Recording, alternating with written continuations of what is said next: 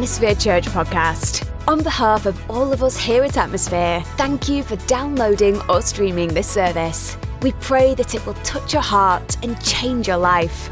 In addition to bringing you today's service, we want to make ourselves available to you in any way we can. If you need prayer or just someone to talk with, please send us an email to info at atmosphere.church. Someone from our team will be sure to connect with you. We have already prayed for you that today's message would speak directly to your heart and empower you to live the life God has called you to live. Enjoy the message. We are doing a series called Christmas at the Movies, and we want to tell the Christmas story through these movies that we are all obsessed with every Christmas. We love our Christmas movies. And I told you last week, Hallmark movies don't count as real Christmas movies. Now, this one is one of my favorites for many reasons, uh, besides Arnold Schwarzenegger. But uh, I, I, just get it because growing up, there was always a toy that I wanted and that I felt like I needed. And uh, I, I don't know if you had one of those toys growing up that you can remember that you really wanted. I remember as a parent being on that end of trying to find the right toy for your kid. And our first daughter, Kylie, was born in 1995. And that next year, 1996, there was this doll called Tickle Me Elmo. How many remember that craze when it came out? And so we were fortunate enough to think ahead, and we had heard the hubbub about this doll, but it was such a hot selling toy that kind of the same thing with Turbo Man happened with Tickle Me Elmo. I was reading this from a People magazine article. It said the infamous Tickle Me Elmo shopping frenzy of 1996 involved stampedes, scalpers, arrests, and multiple injuries. Rosie O'Donnell helped kick off Elmo Madness by featuring the Sesame Street toy on her talk show in October. By Black Friday 1996, the electric stuffed puppet or Muppet was sold out in stores across the country, and chaos ensued whenever they were restocked. Walmart employee Robert Waller told people about being caught in a stampede when a store received a late night shipment of the coveted gift. He says, quote, I was pulled under, trampled, the crotch was yanked out of my brand new jeans, end quote. He said, he said, I suffered a pulled hamstring, injury to my back, jaw, and knee, and a broken rib and a concussion. He says, I was kicked with a white Adidas before I became unconscious. All for a Tickle Me Elmo doll. Here, here's another one. How many of you remember in the 1980s the Cabbage Patch Kids? So some of you woke up Christmas morning to one, and I don't even know why these dolls were popular. They're really ugly.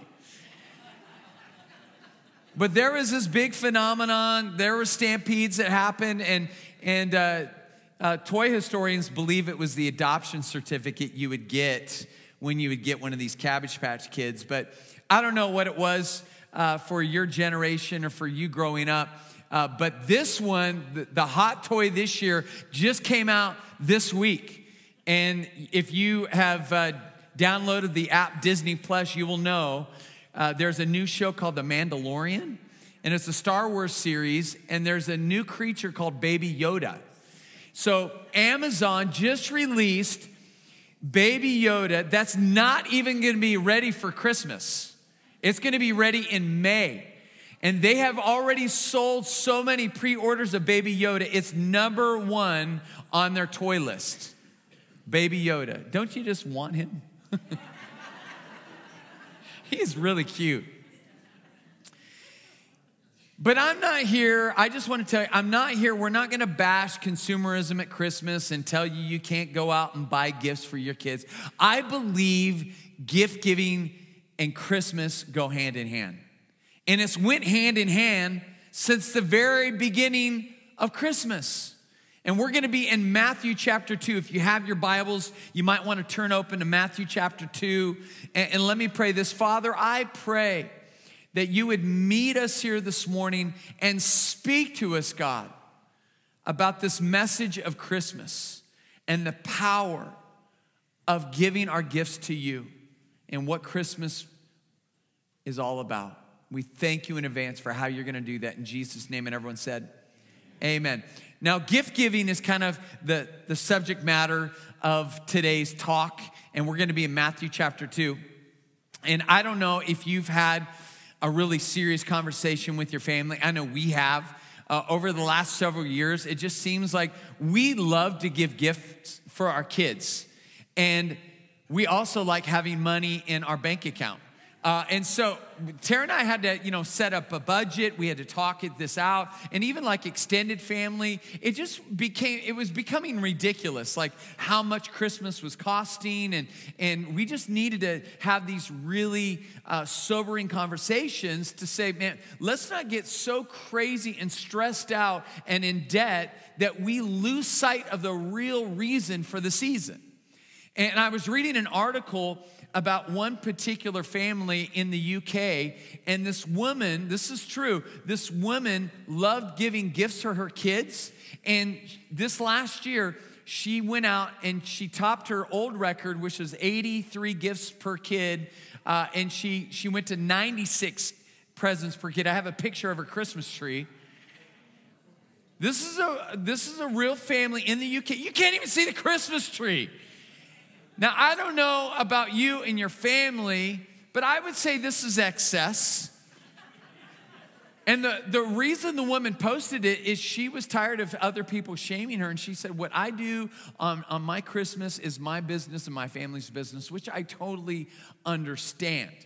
But when you, when you can't see the Christmas tree, you, you got to really reassess maybe how much you should be getting your kids. I, I know my kids, like even though my kids enjoy opening gifts, by like gift number five or six, there's like, you know, they're they're already kind of in the mode of like trying to figure out, especially when they were little with the toys and and, and getting so excited about the toys that you, you kind of start losing touch with the significance of the gifts after gift five or six. There was a, a, uh, a blog I was reading. I thought this was good, especially if you have little ones and you want to be more mindful and, and you don't want to maybe get carried away in the excess of the, the consumerism part of Christmas, I love this little idea, and I thought it was worth kind of throwing out there to you guys as you're probably right in the middle of purchasing gifts. And, and maybe it's a, a good opportunity for you guys to circle up as a family and talk about this. But this is one idea. You don't have to do it. I'm not telling you you have to, but just this is an idea, suggestion. Four gifts of Christmas, and I thought this was good.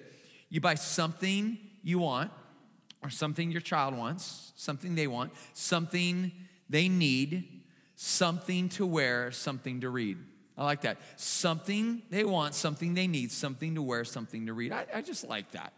But regardless of, of kind of how many gifts you get, I believe we're probably all in alignment to say we love to give away gifts and receive gifts at Christmas. It's just part uh, of our tradition. It's, it's part of the season of giving. We like to do that. And, and I would suggest that it is a good idea to give gifts, especially if you're married. It's a really good idea to give gifts to your spouse, even if your spouse says they don't want a gift. It, it's still a good idea to give a gift. Let, let me just give you a horror story from your pastor, okay? So, so in 1992, Tara and I were married, and we were married on December 12th. Matter of fact, it's our 27 year anniversary on Thursday. Happy anniversary to us, right? So, so we get married, and of course, you know, you, you, you have all kinds of gifts that, that you get for your wedding. And, and so we went on our honeymoon cruise, and, and, and so we got back, it was like right there at Christmas time. And so I, am thinking like, wow, it's gonna be stressful to go out and shop. So we had this, we had this deal, at least I thought it was a deal uh, we weren't to buy each other gifts. And so we had this clear conversation. We're not to get each other gifts. We have all of these other gifts. And, and, so, fast forward, it's Christmas Eve. We're staying at our parents' house. It's our first Christmas together as a married couple. And we're, you know, exchanging gifts with their parents and her brother. And it's just beautiful moment. And then we've unwrapped all of the gifts. And then a box is given to me. And it says, From Tara to Jim. I was like, What is this? She says, It's a gift. I go, I know. We had this conversation though. And then it wasn't just one gift, she had got me three gifts. I'm thinking, I am in trouble. Now, I don't want to be put on blast in front of her parents or whatever. They didn't know about this deal. I didn't want to look bad. So I just, I, I thought of something really quick like, uh, uh, I'm saving your gift for Christmas morning. I'm more of a Christmas morning guy, so I'm going to save your gifts. And, and that's all I could come up with, but it, it bought me some time. And so I went to to sleep that night, I should say, I went to bed thinking, like, what am I gonna do? I mean, this is early 90s. Things are still closed on Christmas Eve and, and Christmas morning. So I know, I'm like, what am I gonna do? Everything's closed down. And then I remembered that down the street from our parents' house was an AM PM. and so, I mean, I'm grabbing at straws. I'm like, I don't, I don't know what else I'm gonna do. So I'm like, okay, I'm gonna get up early. I'm gonna sneak out of the house. I'm gonna go to AM, PM and see what I can find. And so here I go. I wake up at four in the morning. I go into AM, PM, and I just start grabbing anything that looked anything like a Christmas gift. I grab, you know, the little set thing that you have in your car. I got the dice. I got the, I, you know, I, I got all kinds of things, little snacks, and, and I put it all in a bag and try to make it look like a Christmas stocking. And, and, then I put it all out there so when she woke up, she would see that she at least had this stocking full of, full of all kinds of goodies. And, and, her dad heard me get up, so the jig was up, man. He, he, he knew, and, and she saw it, and we had a good laugh about it. But man, I, I, just, I'm not a terrible husband, all right? Like before that, like when we were dating, I gave her like 10 gifts. I like went into excess, but I will never forget that. And I learned a lesson as a newlywed never listen to your wife.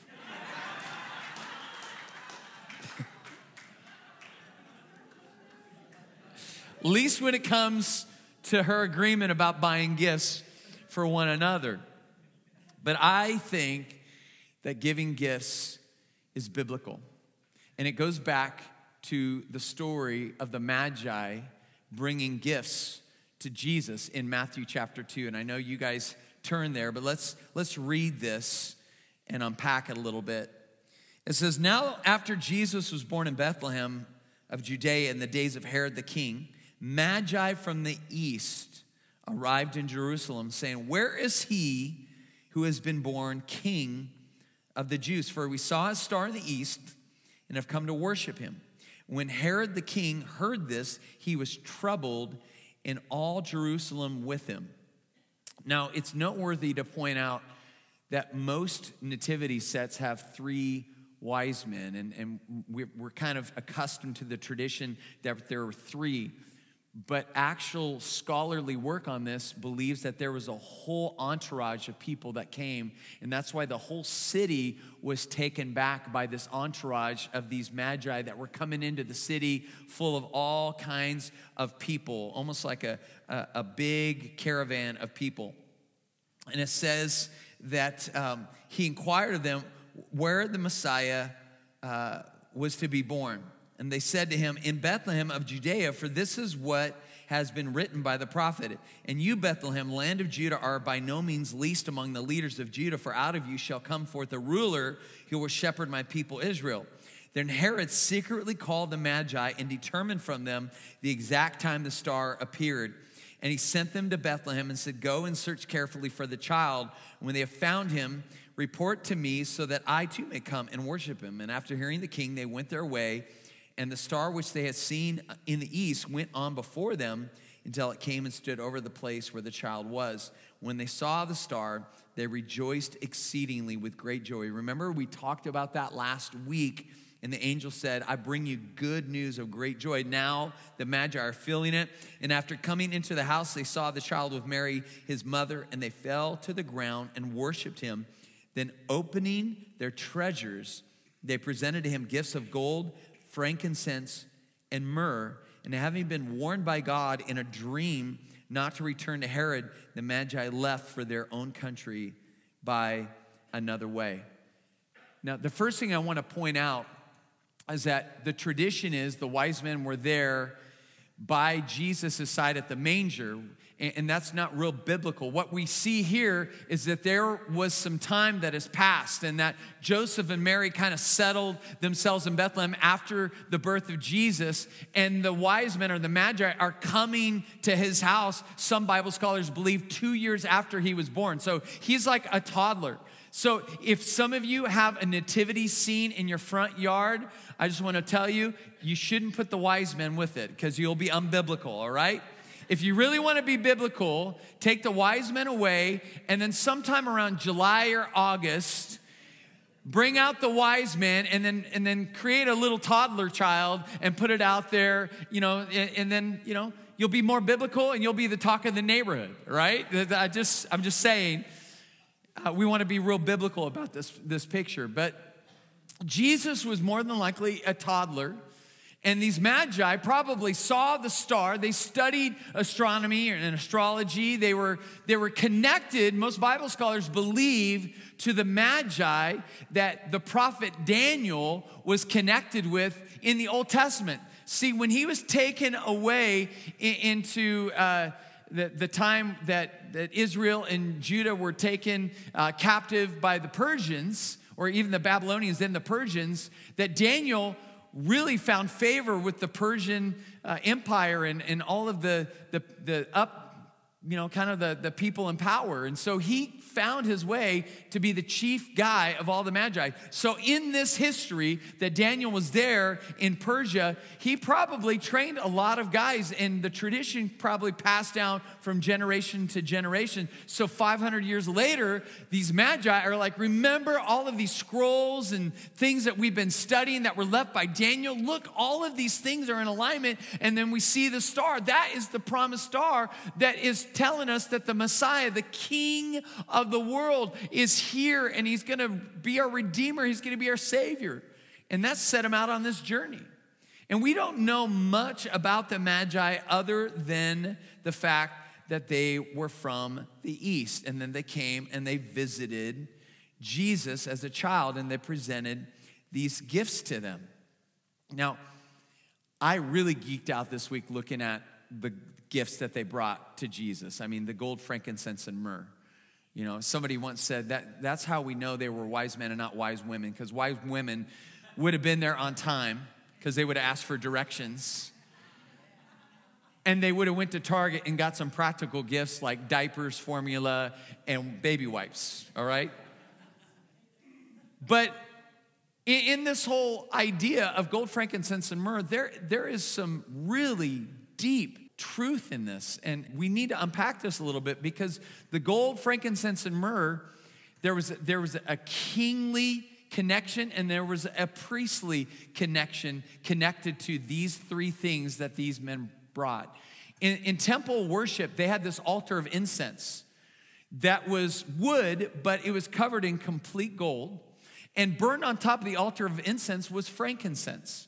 But when they would do temple worship, they would bring in anointing oil that had a lot of different substances in it, but the primary substance in the anointing oil was myrrh.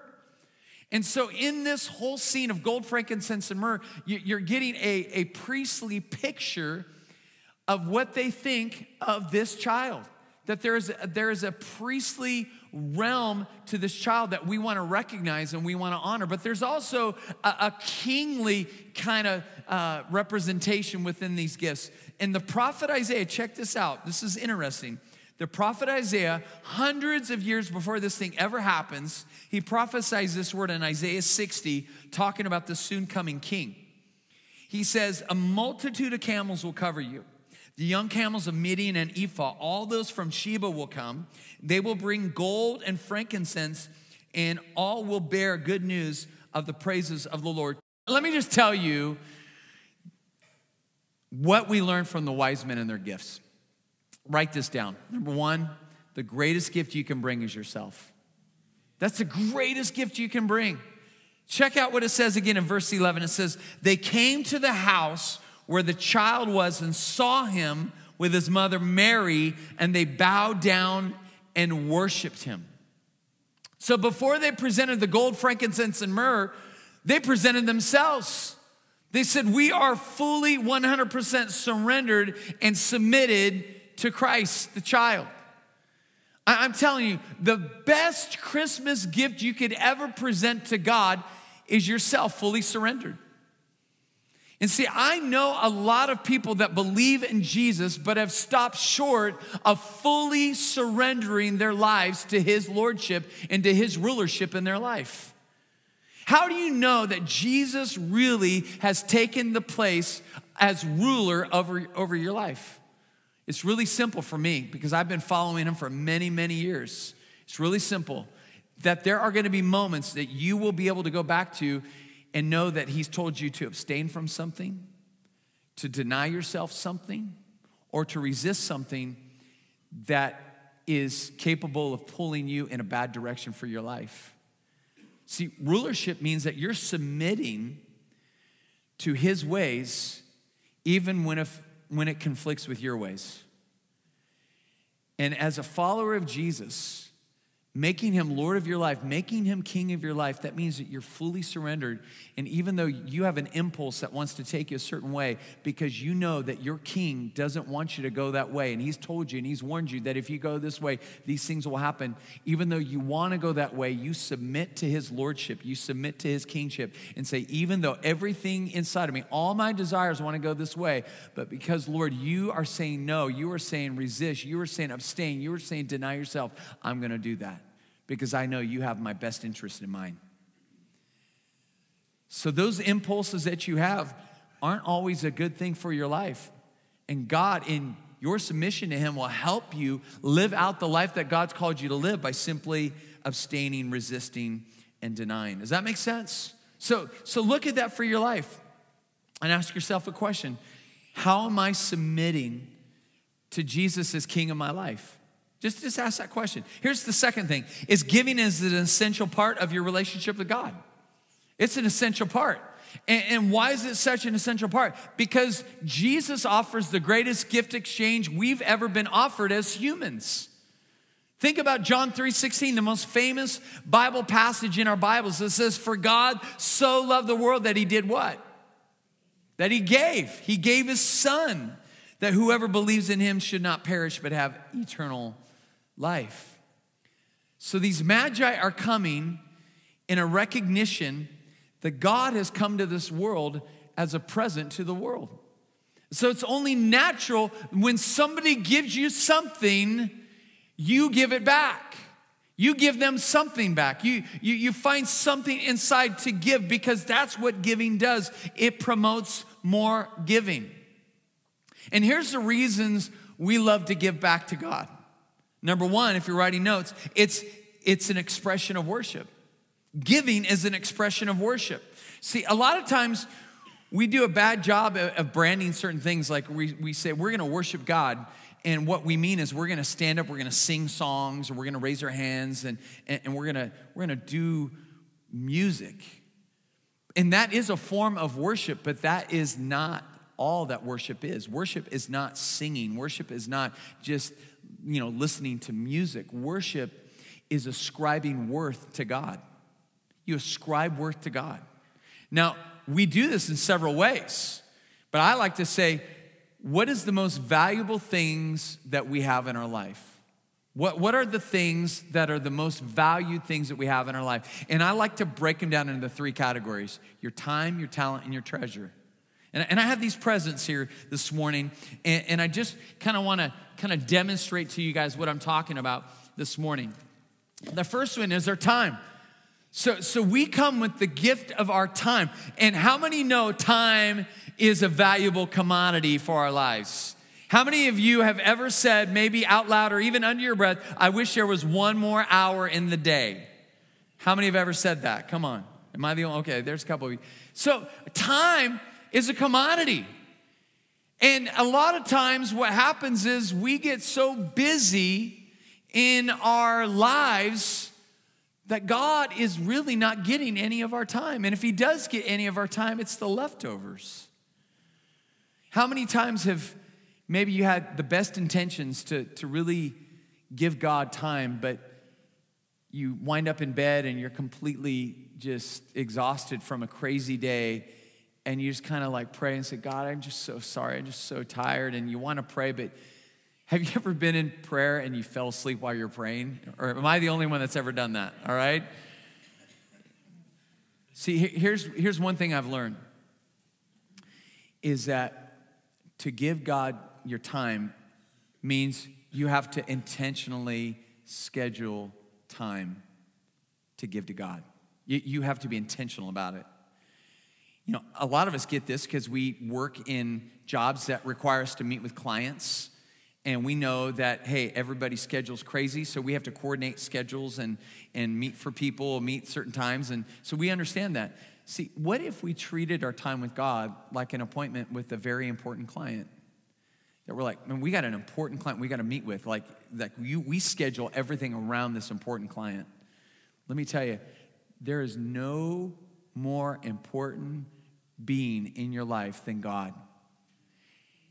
But yet we look at our time, and, our time doesn't reflect that for a lot of us.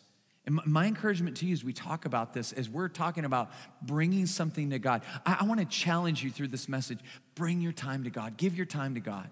And, and here's a baby step for you to step in and give God more of your time. Set your alarm, wake up a little early tomorrow, and, and, and, have nothing planned except to open your Bible Maybe put on some worship music on, on your phone or on, on your computer and just sit there, maybe with the notepad, and just say, God, I'm just here and I just want to meet with you. I just want to spend time with you.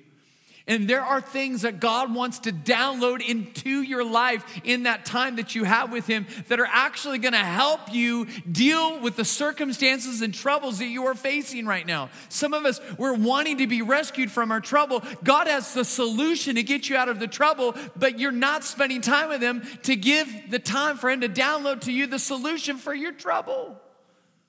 That's what we call quiet time or devotion. Thank you so much. Thank you. One person gets me. All right.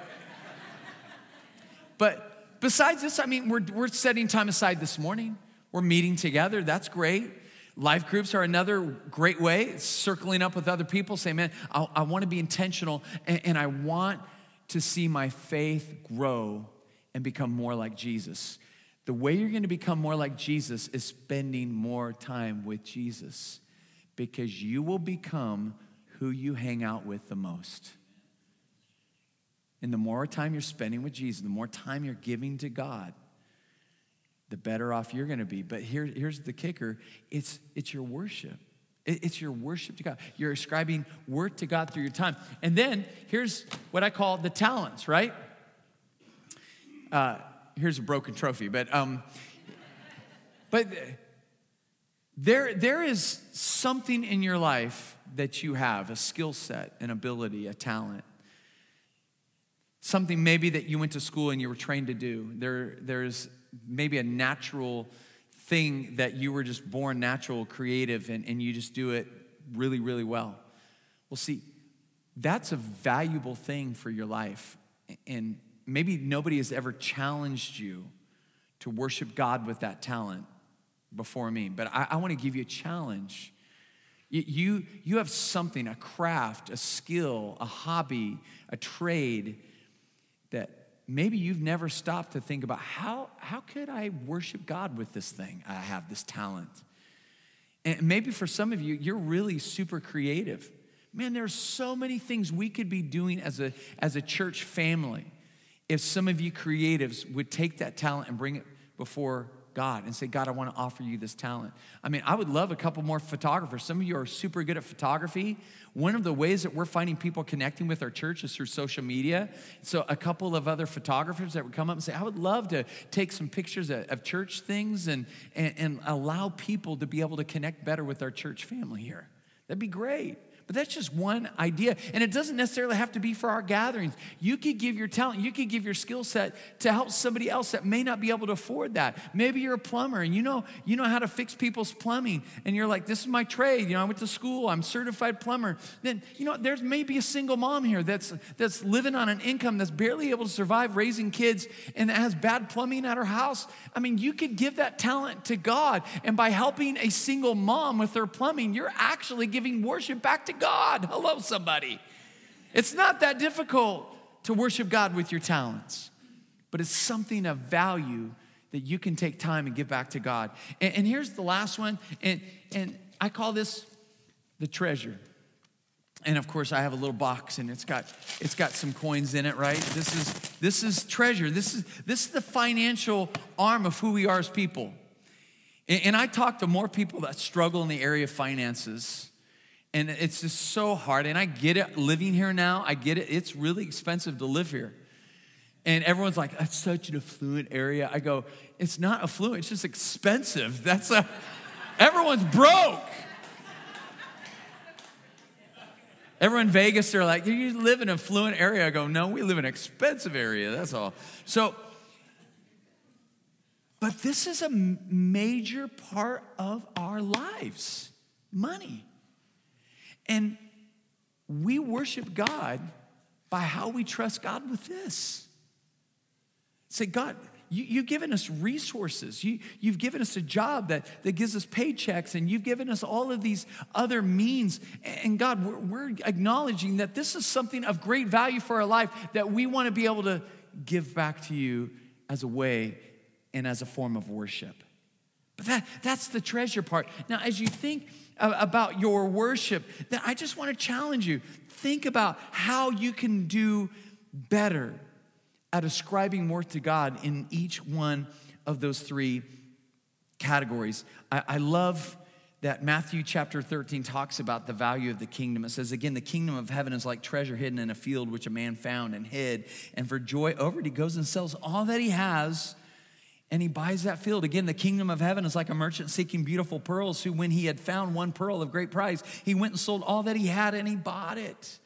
Why? Because he recognized the value. When you recognize the value of what God is offering for your life, there should be nothing that you keep from him because you're like, wow, God, you've given me everything, and the least I can do is give you everything in my life back. It's all yours because I see the great value that you have. Number two is giving grows your faith. Giving grows your faith. When you give to God, He loves to give back. And let me tell you a truth that maybe nobody's ever told you you cannot outgive God. You cannot outgive Him. I don't care what you bring, He's gonna outdo you, He's gonna bring more back. Now, that's not why we give, but that is a principle of kingdom of God economics is you can't outgive him. And Malachi, there's this strange promise that is given for people that trust God with 10% of their income being given as worship back to the kingdom of God. And it's found in, in verse 10 and 11. It says, Bring the whole tithe into the storehouse, so that there may be food in my house, and test me now in this, says the Lord of hosts if I will not open for you the windows of heaven and pour out for you a blessing until it overflows. How many would love some blessings that overflowed in your life? Everybody, you're like, yeah, bring it, bring it, Pastor. Then I will rebuke the devourer for you so that it will not destroy the fruits on the ground, nor will your vine in the field cast its grapes, says the Lord of hosts. See, some of you are struggling with trusting God for the troubles of your life. You're waiting on breakthroughs for your life, but somehow you can't seem to pull up the faith that you need that is gonna get you through the trouble that you're seeing. And what God is saying here is like, here, take this area of your life and use it as a baby step so that you can start growing in your faith for those big troubles that you're going to face later on in your life. Because God will use these other God stories in the areas of your finances to help build your faith up so when the storms are raging in your life, you will know that the same God that took care of you yesterday is the same God that is going to take care of you today. That's what God stories are all about. And as a pastor, I have seen more God stories attached to people trusting God with the area of their finances and tithing than any other area of the supernatural in my experience as a pastor. Now, I believe it's because it's, it's a great little introductory baby step to people because money is such a big deal. And God says, Hey, I, I want to show you that I can be trusted, not just with your money, but more importantly, with every area of your life. So, so trust me in this and test me on this, and I want to meet your needs. And I have more God stories than when it comes to my finances than probably any other area of my life. I just had one a couple weeks ago. I just told you it's expensive to live here, especially coming from Vegas and, and Bakersfield. Those are cheaper areas to live at. So we come here, it's just expensive, and and we're looking at our money, and I'm like, man, this is kind of tough, and, and, and we're making it work. But then you get that bill in the mail that you weren't expecting. You should have expected but then you kind of forgot about it. How many, how many are tracking with me on that? And then, then it's car registration. It's due in November. 250 bucks. I'm like, I forgot about this. And I'm like, Lord, I trust you. I, I don't know how we're going to pay for this. I don't know, we're going to have to park our car for a little bit, but I trust you with this. I'm not even kidding you. Two days after I get that bill from the DMV, I get a check in the mail from Josiah School, from Kalu, for $250 saying, You overpaid for his tuition.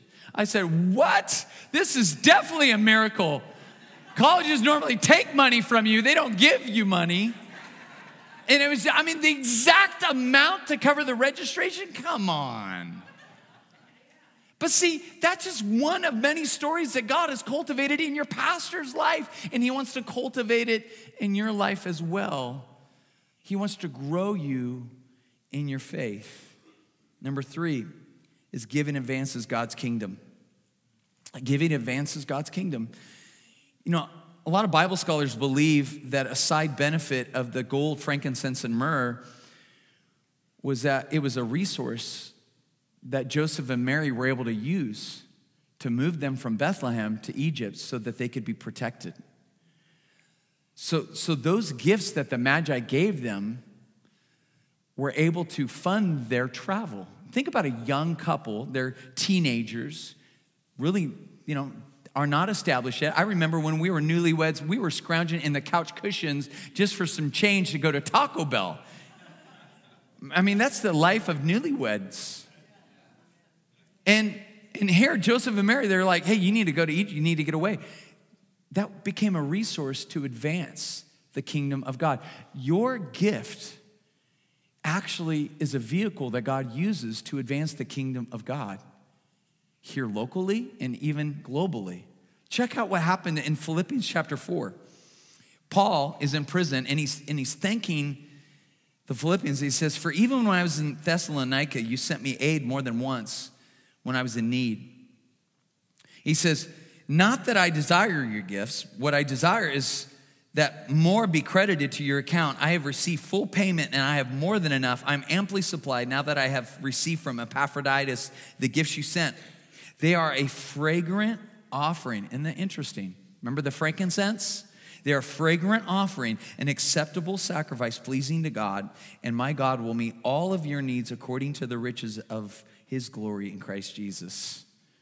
Now, I, I look at this and I think, wow, I kind of get it just thinking of, of, our economy. Like, how many of you have an Apple product? You have an iPhone, you have an iPad, you maybe have a, a MacBook. Do you know Steve Jobs started in his garage making computers? I don't know if you know his story. But now Apple has like their own Pentagon up in the Silicon Valley. I don't know if you've seen pictures of it. It's like its own city. How, how do you think they went from the garage into building this Apple City in the Silicon Valley? Because people like us helped fund it. How is the kingdom of God going to advance in a broken, ungodly world? By people like you and I funding it. Paul says, We were able to do so many things for God's kingdom because you guys gave a gift that was a fragrant offering to God. I'm telling you, as your pastor, I came here with so much vision of how we could reach the unreached people here. I didn't come to plant a church so somebody that goes to church A can come to our church or church B and come to our church. I didn't come here to reach the churched people and pull them out of the churches that they're a part of. God sent us here to reach the unreached. God, God has given us ideas of ways that we can leave the walls of the church and go out there and, and pull people in that have never stepped foot in church before. Our worship team, come on up. And as they're coming up, I, I just gotta, I, I gotta land this thought with you. Doing ministry like this takes money. I just give you an example. I, I had a crazy idea uh, of going and putting some commercials on country radio station, not Christian radio. I want country radio. I want to reach people and invite them to church that maybe have never been invited to church. You should be inviting them to church, but I'm like, hey, our people aren't, I, I just want, maybe a commercial. And I say, how much for a commercial if we want it? Well, we, we, will give you some commercials, you know, hundreds of dollars, thousands of dollars. I was like, wow, you know, the, the, the mainstream radio stations are not feeling generous with the church. They're in it for their profit. But see, if we all gave, there would be so many ways that we could reach the unreached in our area. If we just took our little bit and put it together, it would make a lot, and we would be able to go further, faster if we brought our gifts to God for His kingdom. Giving advances the kingdom. And here's the fourth thing, write this down. Giving opens doors for ministry. Proverbs 19 verse or 18 verse 16. A man's gift makes room for him and brings him before great men. You will have more opportunity to speak the gospel to people that come in your path if you have a generous heart towards them. If, you, if you're ready to give to them, they're going to be more open to hear what you have to say. Haven't you ever heard people don't care how much you know until they know how much you care? See, years ago, I, I, tr- I, started this tradition with my kids that Christmas morning wasn't just about opening gifts, and we do believe in that.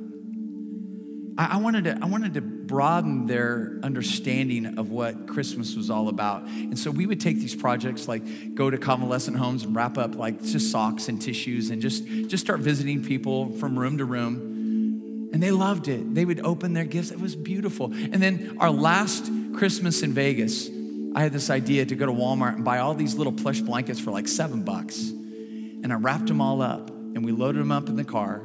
It's kind of dangerous out there in the streets, but I, my whole mission was I wanted my kids to be involved to pray for us to find people walking the streets of Las Vegas on Christmas morning, knowing that probably they're walking the streets because they have no family to go to. So we found all kinds of random people, and we would roll up and I would get out of the car and I'd go and say, Hey, Merry Christmas, here's your Christmas gift. And they would open it and see a blanket, get teary eyed. One guy went into his tent. My family was like, Oh, dad's gonna be killed on Christmas morning. And I just went and hung out with this guy for five minutes. I said, Can I pray for you? He goes, I would love that. Two other guys in another corner, I stopped and said, I got Christmas present for both of you guys. He goes, Wait a minute. Aren't you the pastor of the church right down on Sahara Avenue? I go, I am. He goes, You really do this. And he said the S word. He goes, You really do this, S. And I go, Yeah. I guess that's, that's what I do. It's not what I just, I don't just preach this, it's my life. Let me tell you something. You want more open doors to, for God to use you to have miracles come through your life? Become a more generous person. And it doesn't take a lot. It could be a $7 blanket from Walmart that can completely change somebody's life. Thank you for tuning in today to another great message from Atmosphere Church.